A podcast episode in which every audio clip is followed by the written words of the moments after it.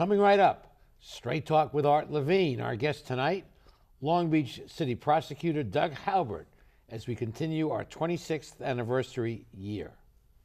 Straight Talk is brought to you in part by the Port of Long Beach, a leader in international trade and environmental stewardship, and the Press Telegram, your local news leader for over 100 years, and Scan Health Plan for your health and independence.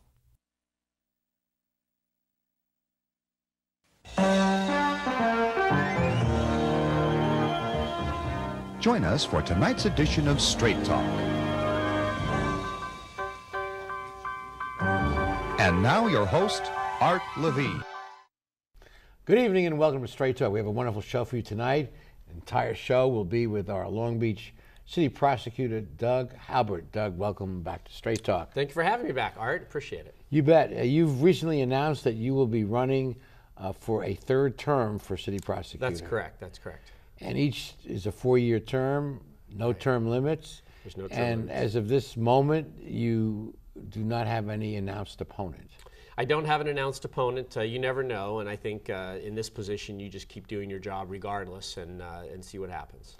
Now, Long Beach is kind of unique in having an elected city prosecutor. Only city in the state that does that. Tell us a little bit about the advantages and maybe disadvantages of having an elected city prosecutor. it, it is a very unique position. There are about 12 cities that prosecute their own state law misdemeanors.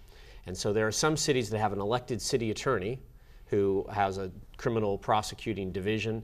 There are some cities that appoint a city prosecutor, but uh, there's only one city in California that elects directly uh, their own city prosecutor. And from the standpoint, excuse me, from the standpoint of a citizen, what's the benefit of having an elected versus an appointed city prosecutor? Well, obviously, there's more accountability to the voters. So the people who elect me, um, I don't uh, owe my appointment to a council or to a city manager.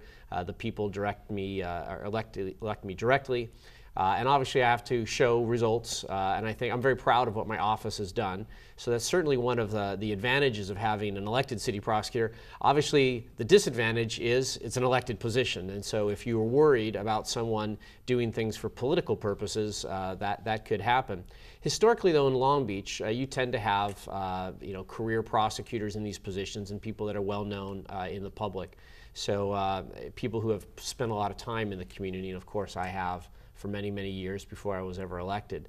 Uh, and, and, I think Long Beach uh, is in a unique position to do some things in the criminal justice system that other cities are not in the position to do. And so our office takes it as a responsibility to do some of these unique, innovative programs that may become models for other places because we can do it. Long Beach is large enough, for example, to have its own health department, its own police department, its own fire department. We can do things that you just can't do in smaller cities that don't have those things or in larger cities where it's so big and so bureaucratic you can't get anything done. Long Beach is kind of uniquely situated in that way. And having an elected city prosecutor just puts me in a position to do more in that criminal justice space than others. Well, well said. Let's talk about uh, the diversion programs that you are uh, quite interested in. Well, one of the ways uh, that we're unique, obviously, is we have the ability to come up with unique programs, see if they work, measure our results, recalibrate the things that aren't working, and improve on them. So we've actually become a leader in Long Beach in, uh, in diversion programs that become models across the country. Now, just for the record, diversion means taking a case out of the criminal justice and putting it somewhere else. Yeah, I, I, would describe it this way. We have a traditional criminal justice uh, system where people get arrested, they get brought to court, they get charged, they get sentenced uh, to jail or fines or whatever. Anything that's an alternative to that system might be called diversion. So, for example, we divert cases pre filing, so that case never goes to court at all. And um, I'm especially uh, proud to talk about a new diversion program we have called Law Enforcement Assisted Diversion, or LEAD. Long Beach was chosen as one of two pilot locations in California. There's only two funded by the state. One is in San Francisco, the other is in North Long Beach and connected to Compton and Lynwood. And our pilot program is going to provide $5.9 million from the state to our local area for drug diversion, primarily drug diversion, but it's also going to be used to divert uh, women who may be involved in prostitution most of whom, by the way, have drug uh, histories, and push them out of that life and into housing, into live in drug treatment, outpatient drug treatment, give them a wide array of services. And then we're going to do this for two years. The pilot program is funded for two years, and we're going to measure the results and see if this nice. diversion program has you know, better effects than the traditional criminal justice program. It just seems so much more rational and humane and moral to uh, uh, not use the criminal justice system uh, against people that, that, that have an addiction and and many consider it's a medical problem, not a criminal justice problem. Well, and if you don't attack the cause, the root cause of that problem, you're mm. simply going to be funneling these people in and out of the criminal yeah. justice system. That's very expensive, number one. And number two, it's not an effective public safety strategy. So if we can attack the underlying problem and get people help for their condition, get them out of drugs, uh, out of that lifestyle, and they can become productive members of society, we're actually making our neighborhood safer.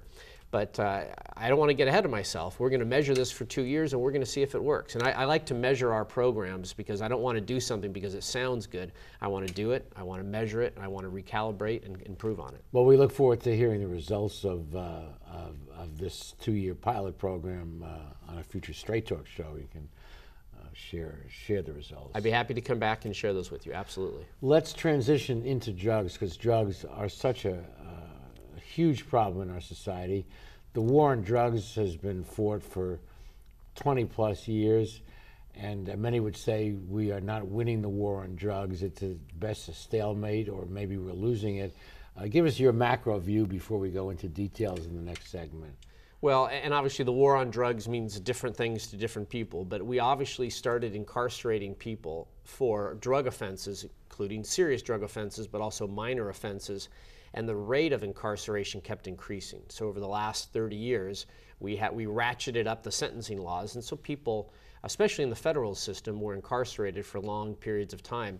That incarceration rate was unsustainable. We just will not have enough prison space to hold people uh, for as long as some of these sentences and are. And some of the uh, people being held were for, for relatively minor offenses. Right, right. So in addition to ratcheting it up for drug sales, we also ratcheted it up for, for drug, uh, drug possession, drug transportation.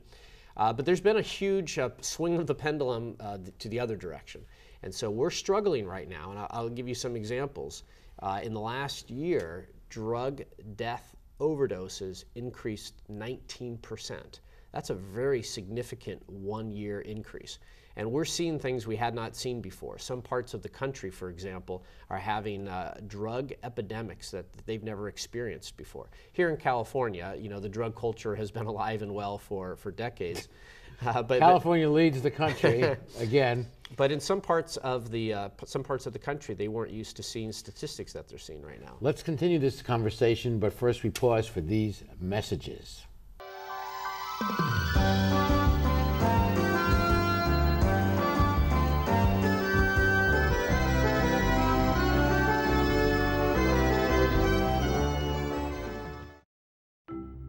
At the Port of Long Beach, we're not only delivering jobs, smart ideas, and forward-thinking environmental initiatives,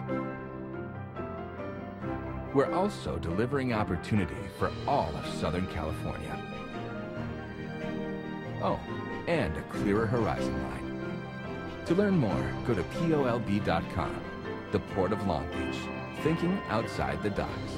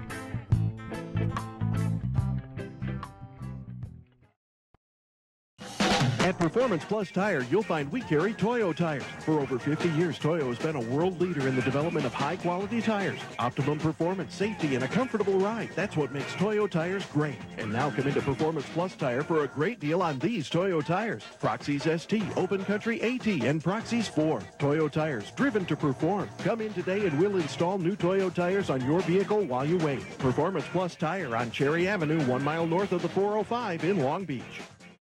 We're back continuing this fascinating discussion uh, with our city prosecutor about drugs, which is a huge problem in our society, has been for a long time, and continues to be. Please continue with your discussion. Well, just the statistics are somewhat alarming. Uh, it used to be among the homeless population that HIV was the number one uh, killer of homeless people. Now it's drugs, drug overdoses. Um, we're seeing an increase uh, here in California as well. Uh, not, not just nationally, but here in the state of California, we're seeing an increase in drug deaths. We're seeing new drugs introduced into our markets. In fact, um, one of the new hot topics is this new synthetic uh, drug. It's the same morphine molecule that we've been getting in heroin for years and years, but the synthetic drug um, fentanyl is 50 times more potent than heroin. In fact, you can simply breathe in the dust and it can kill you. And and you can get this drug by by prescription, and it's made by the major drug companies. Well, I think a lot of the heroin epidemic is related to prescription drugs that were probably overprescribed and then prescriptions that were overfilled. It was very easy at one point to fill your prescription at multiple places. We didn't have a really good drug registry to keep track of who was filling these prescriptions. And so for the last 10 years, we've really had a lot of uh, over the counter, not over the counter, but prescription drug use. And then when they stop the prescription drug, people look to get that drug elsewhere and they go to the streets. They go to the illicit heroin market. It's cheaper, it's easier to get. Uh, and that's that's caused uh, a, growing heroin epidemic. We had had a decrease in heroin for many many years until the last uh, few years, and we've seen an increase. Now. I read some material indicating that some unscrupulous doctors uh, knowingly over prescribe it uh, because of it being profitable, and uh, the users are using it not for medical reasons. Yeah, there, there have been a lot of issues. There, there have been these pill mills that have been set up simply to prescribe uh, drugs. There, like I said, there's also um, pharmacies that are ready to fill prescriptions. Uh, you know, buses would show up with people who would get off, and each one has a prescription for the same How thing. come local prosecutors can't come down hard on folks that are, are, are creating this public health risk? Well, the district attorney in LA has. In fact, uh, I think they filed one of the largest cases in the country. But California had been doing a little better. And I mentioned some other states. States like Ohio and states like West Virginia had very little regulation of, of pharmacies. So they were, it was a little harder for them to catch on to these pill mills and what they were doing. But these were, these were legitimate doctors that were writing prescriptions. You know, the state normally does not interfere with a doctor-patient uh, relationship. But, but you think with computer technology, they could keep track of where a lot of these prescriptions are being filed Yes. and, and, and filled. And, and they're starting to do that, and they're starting to curtail that. But unfortunately, we've had over a decade of that, that activity. Well, that's also related perhaps to truancy. I know truancy is an area of great interest to you, and you focused on it because uh, your studies indicate that uh, truants are more likely to, to run into foul with the criminal justice system later in life. Yeah, and as you know, we've started uh, anti-truancy programs in partnership with the school district, and this year we're doubling down on that effort. I'm convinced uh, more than even before that if we can keep kids in school, and it starts as early as kindergarten, first, second grade. In fact, those first few years are absolutely critical to learning how to read. They say you learn to read the first three years. For the rest of your life, you read to learn. And that's one reason, if I could just introduce uh, preschool is so important because Yes. that gives additional advantages to those kids. And we have one of the best public school districts in the country, but our kids aren't going to get the benefit of it if they don't go to school. Truancy is one of the number one indicators for dropout. In fact, 75% of chronic truants drop out of school. And we know there's a lot of data connected to dropout. In fact, people who drop out of school are three and a half times more likely to be arrested and eight times more likely to be incarcerated than those that just finish high school. And so you appropriately go after the parents of truants because a one year uh, a first grader is not voluntarily choosing not to go to. Right. I, I, th- I think holding parents accountable. The law in California says parents are required to get their kids to school, and a chronic truant is one who has missed 10% or more of the school year without an excuse. So take away all the illnesses, take away all the, the sick days, uh, and all the legitimate excuses, and you still have kids that are missing large chunks of time. If you miss 20% of your third grade year and aren't reading at grade level, how are you going to keep up in fourth grade? If you miss 20% of fourth grade, then how are you going to keep up in fifth So grade? So you can go to that parent and say, look, it's your responsibility to do this. You're not doing it, and we're coming after you. Well, I, we certainly bring them in for an office conference. My number one goal is to get the child in school. It's not to punish the parent. Uh, very rarely does one of our cases end up in court. We offer them a wide range of services. We do spend, uh, we, it's an intense office conference where we try to figure out what is the problem. Is the problem transportation? We're going to give you bus tickets. Is the problem lack of a school uniform or your kid needs a backpack? We're going to provide those things. Whatever the hurdle is, we're going to remove that hurdle. That's great. At that point, we hold the parents accountable. Do you follow up, uh, and what are your, what's the success rate of this uh, effort? Well, last year uh, we actually focused on three middle schools that historically had problems with chronic truancy and were in neighborhoods known for gang crime. And we dropped, uh, of those that were referred to us in our chronic truancy program, they had an average of 19% missed classes. After our office conference, they had 4% missed classes. So they're, they're less than half of that 10% cutoff. 4% is not 0%. I'd rather have them be at school every single day. But you know what? Uh, 4%, statistically, they're going to make it through high school. And that's the starting point for learning. We hope that now that they're going to school, that they're learning something while they're there. Absolutely. Okay. Okay, we'll be back with more of our show after these messages.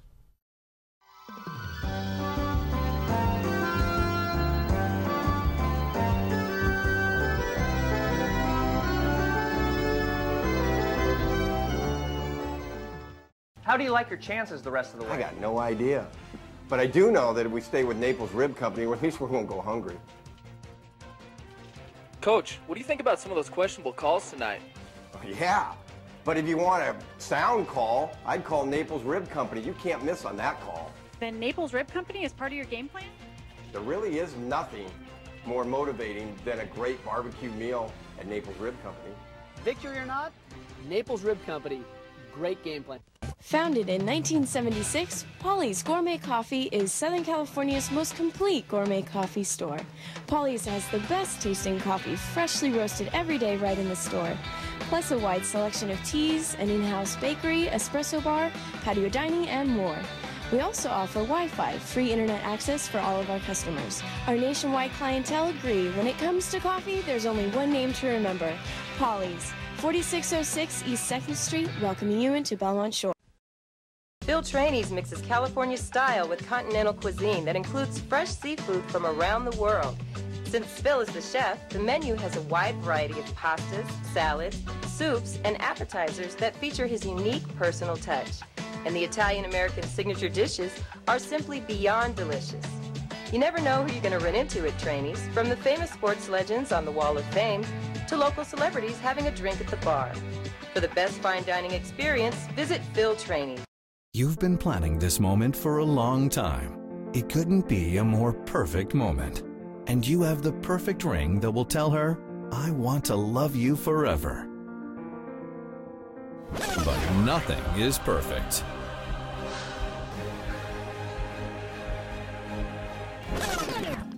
Don't listen to that guy. He got the ring at McCarty's. McCarty's makes a moment. We're back continuing a conversation with our city prosecutor, Doug Haubert. Doug, uh, Prop 47 and uh, Prop 109 uh, let a lot of folks out earlier than they otherwise would have. And, and uh, a lot of bad folks were, were out on the street. And I guess it was done with the best of intentions, but it hasn't quite worked out that way. Yeah, I think realignment or AB 109 and Prop 47 probably had good intentions. The people behind it wanted to reduce over incarceration and, and free up space in jail for the more serious criminals. Unfortunately, it hasn't worked quite that way. It's been a failed experiment in a lot of ways. Just to give you an example of a couple cases that we've dealt with recently, we had an individual with a long criminal history and a criminal history that involved being in state psychiatric units while he was being incarcerated. He was arrested at one time, you know, 12 years ago on attempted murder, pled to uh, assault with a deadly weapon, but he probably has 15 to 20 different convictions over the course of his life. Uh, the other day, uh, he uh, he's homeless, transient, living in Long Beach. On 2nd Street, he approached a man and his daughters, immediately got into a verbal uh, confrontation and then punched uh, the father in the nose. It was a misdemeanor battery. Uh, onlookers came and broke it up, and he was arrested. Uh, he was sentenced to the maximum for misdemeanor battery, which is six months in jail. He was released the next day. This is what's happening as a result of the early release policies uh, in, in California. And it's very unfortunate. It's one of the things we fight with all the time because we, we do a lot of diversion. Well, who, who is advocating keeping this system uh, going? Well, this is the system we have here. AB 109 realignment moved uh, about two thirds of state prison uh, population to the county jails. So the county jails are releasing misdemeanants at a rapid rate. But uh, the governor supported that under, and there was a court order to uh, uh thin out the uh, population. well, it's funny you would mention that because the court order required to uh, require the state to remove people out of the state prison. But AB 109 specifically says the purpose of this bill is not to relieve prison overcrowding. They specifically put that in there. So uh, it's the state. Um, I think the state is doing it for what they believe are, uh, as we said, good intentions. They're, they're, they believe they are doing what they think is right by, by moving uh, less violent, less serious offenders out of custody into the community. But, how, but some people how, are very, very serious. How does that make us safer? Uh, letting these people out? Well, compared to the felon who might be in, uh, in county jail for assault with a deadly weapon, this person who is a misdemeanor, who I know is very violent and I know is very dangerous, but his conviction is a misdemeanor. And so the state views that misdemeanor as just not that important, so they're releasing him within a and day. And at the time, you pointed out to me that the prosecutors lost leverage by not having the more stringent uh, laws on the books to push into diversion programs. Well, absolutely. One of the things no one anticipated was drug court has virtually been eliminated. Very rarely does anybody opt to go into drug rehabilitation to get rid of a case because instead of getting rid of a felony case, which is quite serious, all it does is dismiss a misdemeanor case, and a lot of people already have misdemeanors on their record. So it sounds to me like you would support a revision of both of these uh, laws. Absolutely. I think the pendulum swang way too far to begin with, and now it's it's swung too far the opposite way.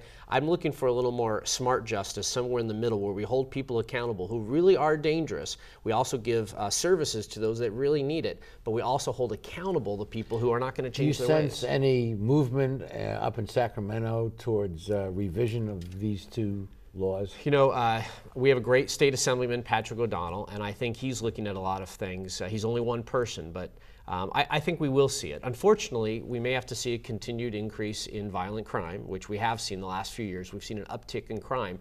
It may take a few more years of that before this adjustment happens. But like I said, the pendulum was too far one end. It's kind of swung too far to the other end. Somewhere in between, we need to find some common sense. Until the recent increase in violent crime that you mentioned earlier in the show, there had been a long period of decline in violent yes. crime. And that bottomed out and then started to rise several years ago.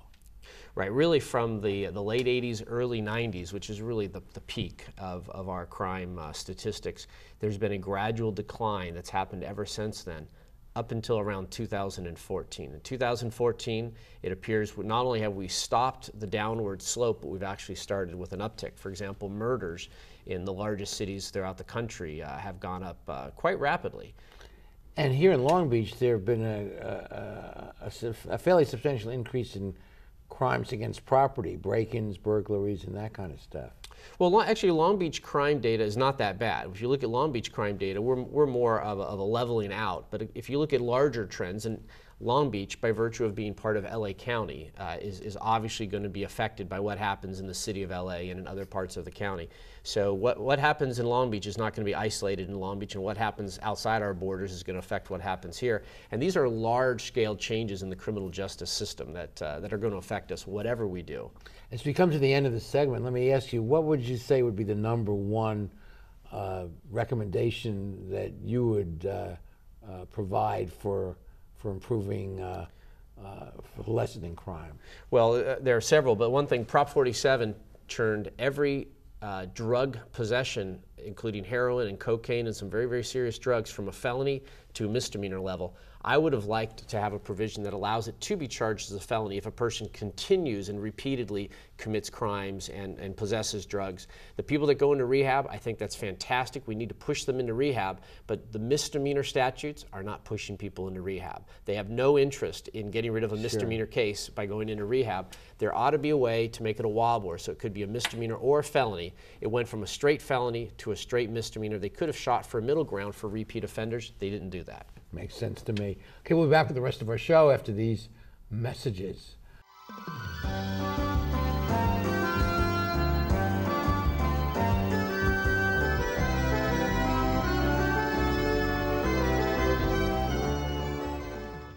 How do you like your chances the rest of the way? I got no idea.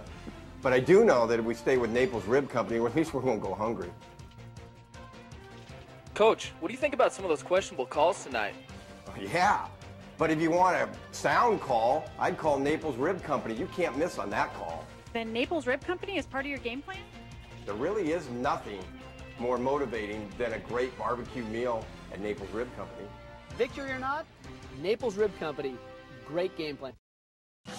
At Performance Plus Tire, you'll find we carry Toyo tires. For over 50 years, Toyo has been a world leader in the development of high-quality tires. Optimum performance, safety, and a comfortable ride. That's what makes Toyo tires great. And now come into Performance Plus Tire for a great deal on these Toyo tires. Proxes ST, Open Country AT, and Proxes 4. Toyo tires, driven to perform. Come in today and we'll install new Toyo tires on your vehicle while you wait. Performance Plus Tire on Cherry Avenue, one mile north of the 405 in Long Beach. Phil Trani's mixes California style with continental cuisine that includes fresh seafood from around the world. Since Phil is the chef, the menu has a wide variety of pastas, salads, soups, and appetizers that feature his unique personal touch. And the Italian-American signature dishes are simply beyond delicious. You never know who you're going to run into at Trani's, from the famous sports legends on the Wall of Fame to local celebrities having a drink at the bar. For the best fine dining experience, visit Phil Trani's. You've been planning this moment for a long time. It couldn't be a more perfect moment. And you have the perfect ring that will tell her, I want to love you forever. But nothing is perfect.